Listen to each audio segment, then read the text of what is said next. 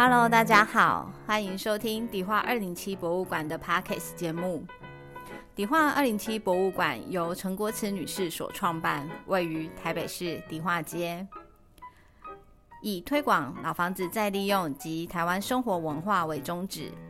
在节目中，我们将介绍迪化二零七博物馆的日常大小事，由我们馆长安琪与馆员佩玉、真义、杰心轮流搭档主持分享。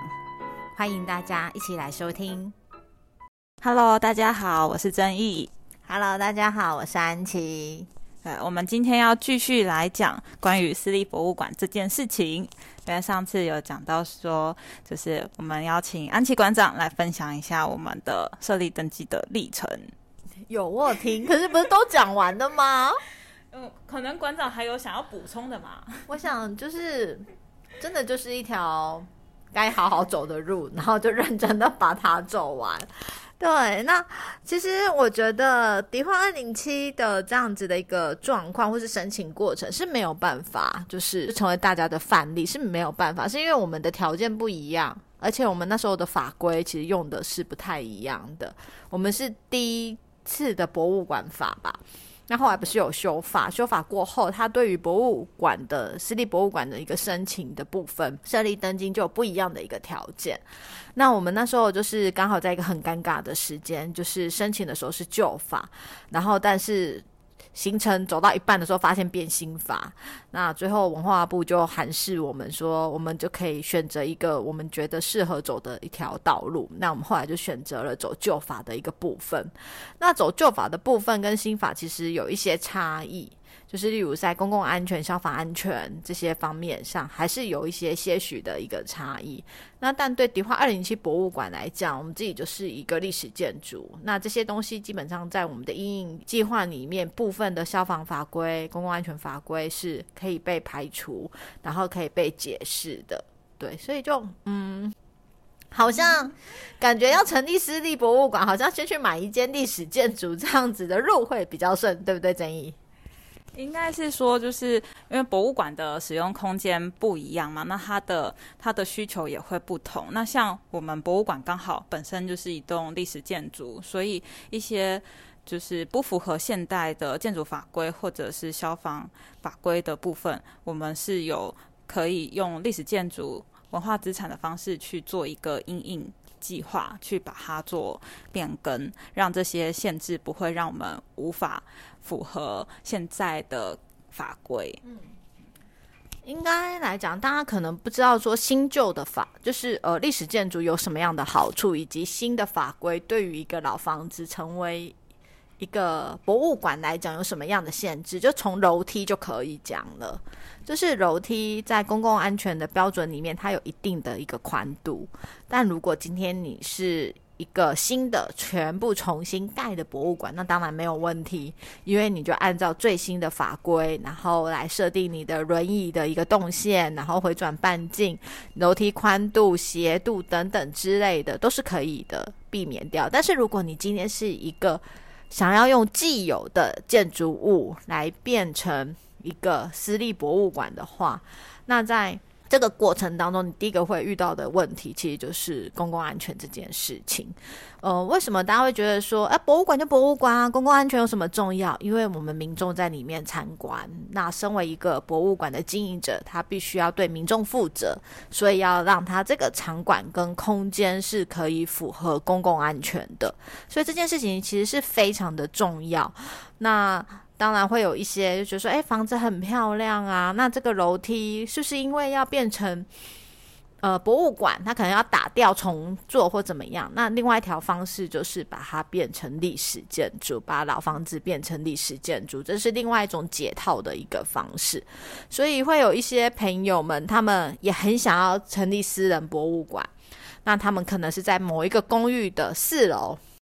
他没有无障碍设施。他就是老公寓的四楼，他必须要爬楼梯上去。那这个他就会在一个参观的公共安安全上面，以及无障碍上面，可能就会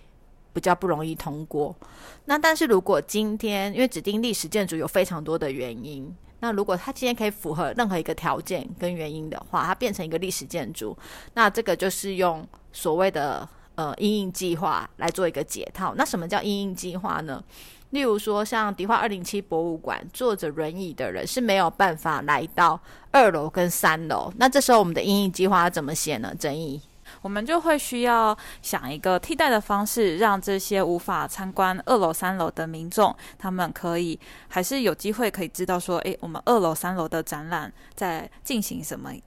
那我们用的方式就是用纸本的导览册。那我们里面的展览会不定期的每季更换嘛？那我们的导览册也是会随着展览而去做调整，就可以用纸本导览的方式，让使用轮椅的民众也可以知道说，我们三楼、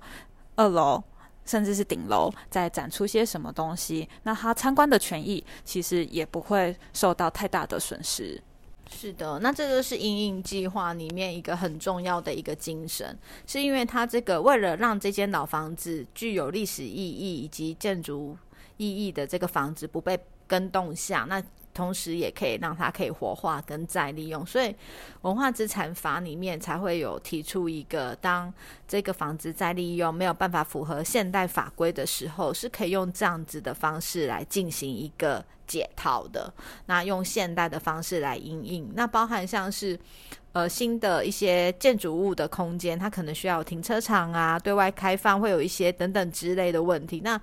呃，历史建筑的好处就是透过阴影计划来一一的说明跟排除，那包含像是消防上面的问题也是都可以。那在上一集，我想佩玉应该有跟大家分享过，我们是一个非常认真的一个博物馆，就是我们在建设的时候，其实就已经把所谓的这些呃。消防安全需要注意的事项全部都已经规范好了，所以就比较没有这方面的一个问题在。那但是如果今天你是一个没有办法配合的一间老房子的时候，你就是可以用阴影计划来进行一个排除，所以它是有它的优点，然后也有缺点。那呃，缺点的话就是说，今天它如果是变成是一个历史建筑，它当然可以买卖，但是它没有办法去变动它的建筑的外观等等之类的。所以优缺点真的是要靠每一个呃想经营博物馆的主事者去进行一个考量。那特别是如果你今天是一个私人要经营一个博物馆的话。这方面是主要需要去思考的。那在讲到一个一开始的博物馆法的一个立案的一个精神，那当然大家就会很好奇，就已经有这么多博物馆了，为什么要有一个博物馆法来来好好的规范大家呢？或者是希望大家 upgrade 到某一种标准？主要是因为在呃之前的那个年代，有太多打着羊头卖狗肉的各式各样的博物馆了。他们号称博物馆，但实际上其实他没有在做博物馆的事情。那例如说，他们可能就是呃，现在叫做什么坑杀游客的那一种卖场之类的，对他们会是打着博物馆的名义。那后来也开始陆陆续续也希望说，博物馆的各种的内容可以更加的健全，而有了博物馆法。所以它基本上对于博物馆界是一个好事，因为它其实是可以来督促我们自己有没有做到符合博物馆该做的一个事情。嗯，那其实，在台北市有非常多的博物馆。那那时候我们在申请私博的时候，我们很想在新闻稿上面跟大家分享说，我们是全台北市第一个。诶，结果后来特别是政府告诉我们说，诶，你们不是诶。那为什么呢？为什么明明我们是全国的第二个，那为什么那时候说不行呢？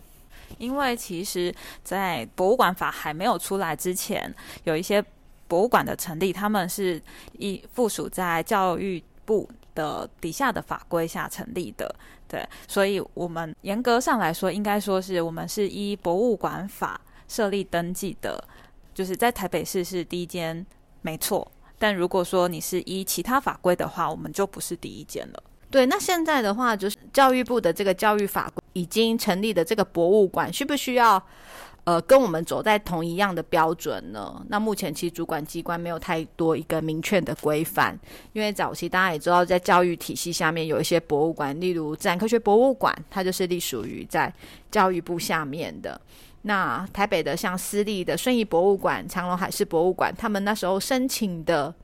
条的那一个事由，就是也是隶属在。教育下面的一个法规。那要不要提成，就是全部都符合文化部的这一个博物馆法规的申请标准？那这就是一个主事者看他们有没有这样子的一个需求了。那不然他们现在也是叫博物馆，也都是没有问题的。所以我们在对外宣传我们迪化二零七博物馆的话，我们通常就会讲说，我们是。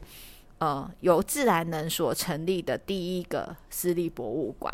因为无论是呃长隆海事或者是顺义台湾原住民博物馆，他们都是使用基金会的方式，那他们不是使用自然人，就是用个人的方式来成立的一个博物馆。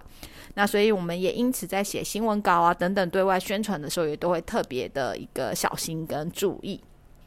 好啦，那这么多的博物馆呢？其实台湾的博物馆真的非常非常的多元。那呃，像在台湾有一个很有趣的博物馆呢，是在台南的。大家一定会很好奇，台湾有一个公立的博物馆呢，它叫做佐证化石园区。对，它是一个有化石的一个博物馆。对，那这个园区这个博物馆是真的有。那如果今天各位他。到了南部的话呢，可以去到处走走。那包含像是到了金门的话呢，也有一个金门县文化园区历史民俗博物馆。那像澎湖的呢，有海洋资源馆；那宜兰的话呢，有太阳大同乡的太阳生活馆。那这些博物馆呢，全国呢算起来呢，公立一共有七十一间，私立一共有七间。那这些都是我们这个文化部所颁发的一个博物馆名单里面的。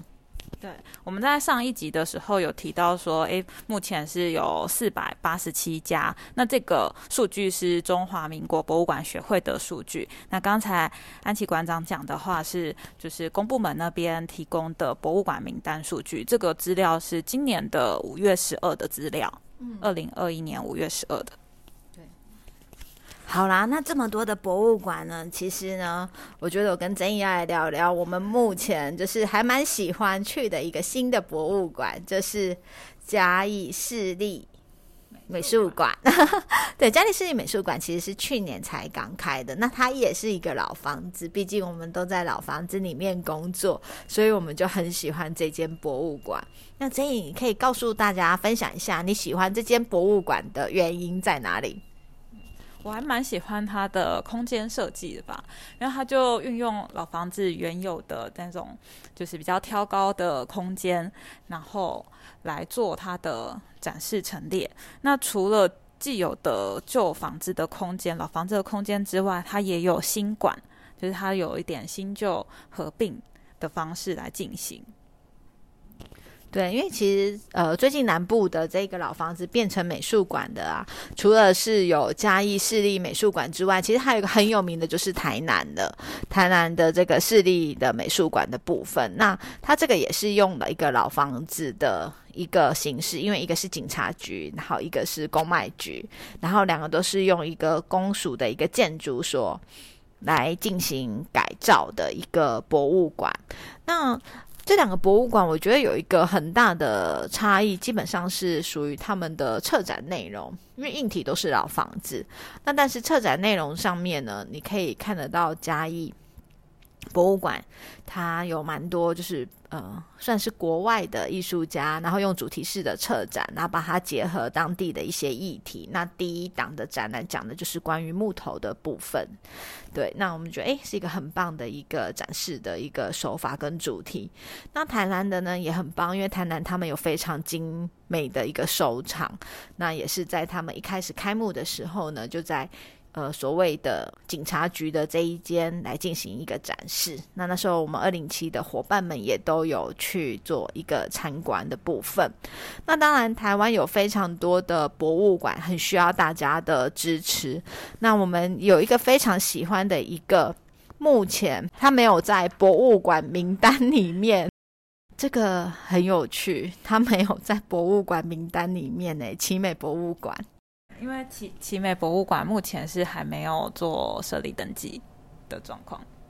对，所以它没有在我们政府公部门的这一个私立七所里面其实是没有奇美博物馆，那它是一个非常认真的一个博物馆，包含它的策展啊，然后以及展示内容、空间规划等等，然后包含它的服务水平啊，哇，真的是太厉害，然后还有他们的创意的创新。对，因为在博物馆法它是二零一五年才颁布的嘛，那颁布这个法规之前所成立的博物馆的话，它是就是没有在就追究追追究既往，说诶，你要依照新的这个法规去重新再做一个设立登记，所以这边的话，我们看到的名单上没有奇美博物馆。嗯，对。那想问一下安琪，你知道第三间？依博物馆法设立登记的私立博物馆是哪一间吗？还是林献堂？要算哪一间？嗯，朱明美术馆还是林献堂呢？对他们两个人的时间点很尴尬的，好像有一点接近，对不对？所以你问我是哪一间，我这个可能要回去查一下资料。但这两间朱明也很有趣啊，因为朱明基本上也是遇到很多。问题，那这个问题包含了空间上面的。那刚刚安琪有提到一个 key point，就是文化资产对历史建筑这件事情，著名美术馆就用了这件事，然后来解套了它的一个部分的一个空间，所以他利用这样子的方式呢，来顺利的成为私立博物馆的一个设设立登记。那曾毅，你还有什么想要了解的吗？就是说，像第一间，我觉得第一间真的是最辛苦的，是那个世界宗教博物馆。对，因为那时候我们在桃园有做一个分享会，那有听到世界宗教博物馆它的一个分享的一个经验。他们在一个办公大楼里，然后要成为历史建筑，好像有一点尴尬。然后也找不到一个很好的理由，所以他们真的就是辛辛苦苦走完了所有的公共安全、消防安全等等之类的修正的这一条路，然后才成为一个设立登记的 Number One 的一个私立博物馆。那身为一个前辈，我们真的非常敬佩他们那时候的一个决心跟毅力，因为这条路他们也走了非常多年。对啊，但我觉得就是很很幸运的是，就是新北市政府也算是有极力的帮忙，也让世界宗教博物馆可以顺利的，就是把这些该符合法规的部分，就是都可以一一的这样子给符合法规，然后让他们顺利登记设立。我想很多听众朋友对博物馆的不了解，就是说符合法规有这么难吗？我我觉得大家一定在前面一定有很多 OS，就是为什么你们一定要谈这件事情？是因为真的很难，难在哪里呢？就是你的办公室，光是办公室的走道空间就不符合无障碍设施的那个走道空间了。二零七来说好了啦，对吧？像我们迪化零七博物馆的三楼通往四楼的那个走道宽度就不符合无障碍的规定。对，那所以呢，例如说像他们的一个现在的一个新的一个已经在使用中的办公室，它要符合这个宽度，它整个 O A 办公室的家具要重新排列整齐，就是重新再规划过一次，然后这个走道的宽度必须要符合所谓轮椅无障碍设施可以过的之后，才能这样子来。通过所谓的公共安全相关的一个法规，那除此之外呢？公共安全其实它对于一些我们的木材，它必须要什么样的一个材质，防烟啊、防火材质啊等等之类，它其实就是都是有规定的。那但是因为这间博物馆我们已经在使用了，而且在使用的当年在设置的时候没有注意到这个项目的话，那现在你要做一个。更新就是要花很大的一个时间跟精力。那例如说逃生动线好了，例如说以前我们在呃，大家可能觉得我们已经非常的安全了，但是消防法规他们对于自己的逃生动线他们是有规范的。例如说他们离门，然后离窗户等等之类的一个距离。对啊，像说是楼梯的部分，你楼梯你会需要保留回转半径，它有一个宽度的限制。那在那个回转半径周遭，你不能够有东西挡在那边。可是有一些空间可能，诶，它就已经先隔好办公室了，或者是隔好它的展展厅展间，那你就会需要把那些空间给打掉重练。那刚刚曾毅讲的这个回转空间，它不是轮椅的回转空间哦。对。是逃生的回转空间。所以你会发现有很多很多的空间，必须要符合很多很多很多的法规。也就是为什么我们身为第二名，真的觉得第一名的世界宗教博物馆非常的伟大的原因，是因为他们真的就我觉得真的就是有一点像是把所有的隔隔间，然后又再重新的整顿一次，然后来符合现在的各式各样的一个法规。因为其实大家说真的，在运用的时候没有想那么多，而且特别是在一个成立多年之后，要符合当今法规的一个博物馆，那他们的路真的走得非常非常的辛苦。那当然，像第三第三名的这个朱明的话，嗯，他们就是跟二零七一样。对啊，哎，那我想问问馆长，就是你觉得我们这样子在设立登记的这个历程中，你觉得什么哪件事令你最难忘？我觉得应该是记者会当天吧，跟佩玉一样吧。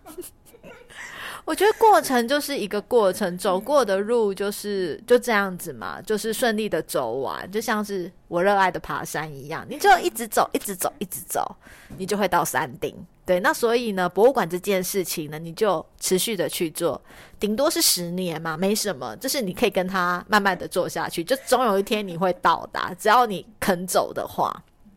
对。那但是我觉得记者会这件事情是有太多的变数，例如像天气因素，然后参观就是来参加的来宾们的变数，然后以及上一集有讲到那时候刚好适逢选举前，然后还有一些议题操作的一个变数，那以及最后的新闻曝光的重点在哪里？例如说，虽然市长先生有来。但是如果媒体写的可能是他前几天的讲话，而不是二零七的这个思博的一个成立的话，那这样子的报道的取向就会不太一样。那因为他这件事情太难掌控了，所以我觉得这是我。觉得印象中最难忘的一件事情，他必须要等你这个活动办完之后，尘埃落定，看到新闻稿的露出之后，你才会确定哦，原来他就是走这条路，没错啊。那跟我们就是一直走，一直走，就会走到目的的这样子的一个过程，其实是非常大的一个差异。正义，你觉得呢？就很怕他走偏。对啊，如果就是已经走到就是快差一公里就到了，但是最后一公里不小心迷路了怎么办？一公里后就下切了嘛，明明山顶就在上面，那你就不小心就下切到溪谷，然后就迷路了，是不是？那真的会很想哭。对，所以就我觉得最后一里路其实是我们要最注意跟。最需要在意的事情，因为最后一路其实是最辛苦，也是最难掌握的一件事情，包含记者会的时间、天气、位置等等之类的，那真的是需要很大的时间来经来思考。那包含像是其实迪化二零七博物馆的所有的记者会，呃，我们空间不大，那如果是一二楼的展览的记者会，我们会是跟隔壁的二零五号的郭老板。来借他的骑楼空间，但是思博的这个记者会，因为他来的来宾实在是太多了，而且上台拍照的这个横横向的这个尺寸有点偏大，对，那那个我们的骑楼下面的这个尺寸是没有办法同时塞下那么多贵宾的，所以我们就封了我们的小车厢。哦，对，这就是一个 又是一个故事可以讲，对啊，因为我们。其实二零七博物馆在开幕的时候，我们就那时候已经规划了很多个版本的开幕活动方式，但我们后来还是选择了借邻居的骑楼。但因为私立博物馆设立登记的这个记者会真的非常的重要，所以我们终于实现了封街的 愿望。我们没有封迪化街，我们封侧巷，封侧巷，封旁边的二零九巷的一一小段，而且其实封的时间基本上不到两小时吧。对，就是一个速战速决，因为也很怕影响到我们的邻居，因为虽然只是一个侧边的小巷子，可是它是穿越迪化街、安溪街、黄河北路的很重要的小巷。对，呃。我们的以前在这边工作的文史工作者告诉我们说，它叫做古道啊！啊，对对对，它对 它真的是一条古道，因为它的设计也就是弯弯曲曲的，比较不是你看到那种直的路。对，所以这条路基本上是从清清代就有了，就是二二零九这个车厢。而且都是在地居民非常爱走的，观光客可能会不知道，可是在地居民都会喜欢抄近路。对，所以我们记者会当天最大的压力其实就是封了这个车厢。那封车厢，大家一定会想说，就封啊。哦，你知道在记者会的时候，要是旁边的车子给你按喇叭，那个 场景场面就不会非常的好看。对，所以我们在封侧向的时候，也动员了非常多的人力，然后来进行一个交通安全。那当然也跟我们的邻居做了一些沟通。那前几天就开始陆陆续续拜访邻居啊，等等之类的。那通常会按喇叭的都不是邻居，因为其实，在迪化街，你可以很清楚知道他是不是迪化街的人。因为大家都会有上下货的需求，所以即使堵车也不会去按喇叭，因为就互相嘛。但通常会按喇叭就是外来的车，因为他就很不耐烦，就觉得说为什么你们要停在那边上下货啊等等之类的。所以我们的邻居应该跟我们都是很好的朋友，但是最难掌控的就是这一些观光客。那那个时候的迪化街还是一个非常热闹的一个时期，所以我们派出了非常多的人力跟时间。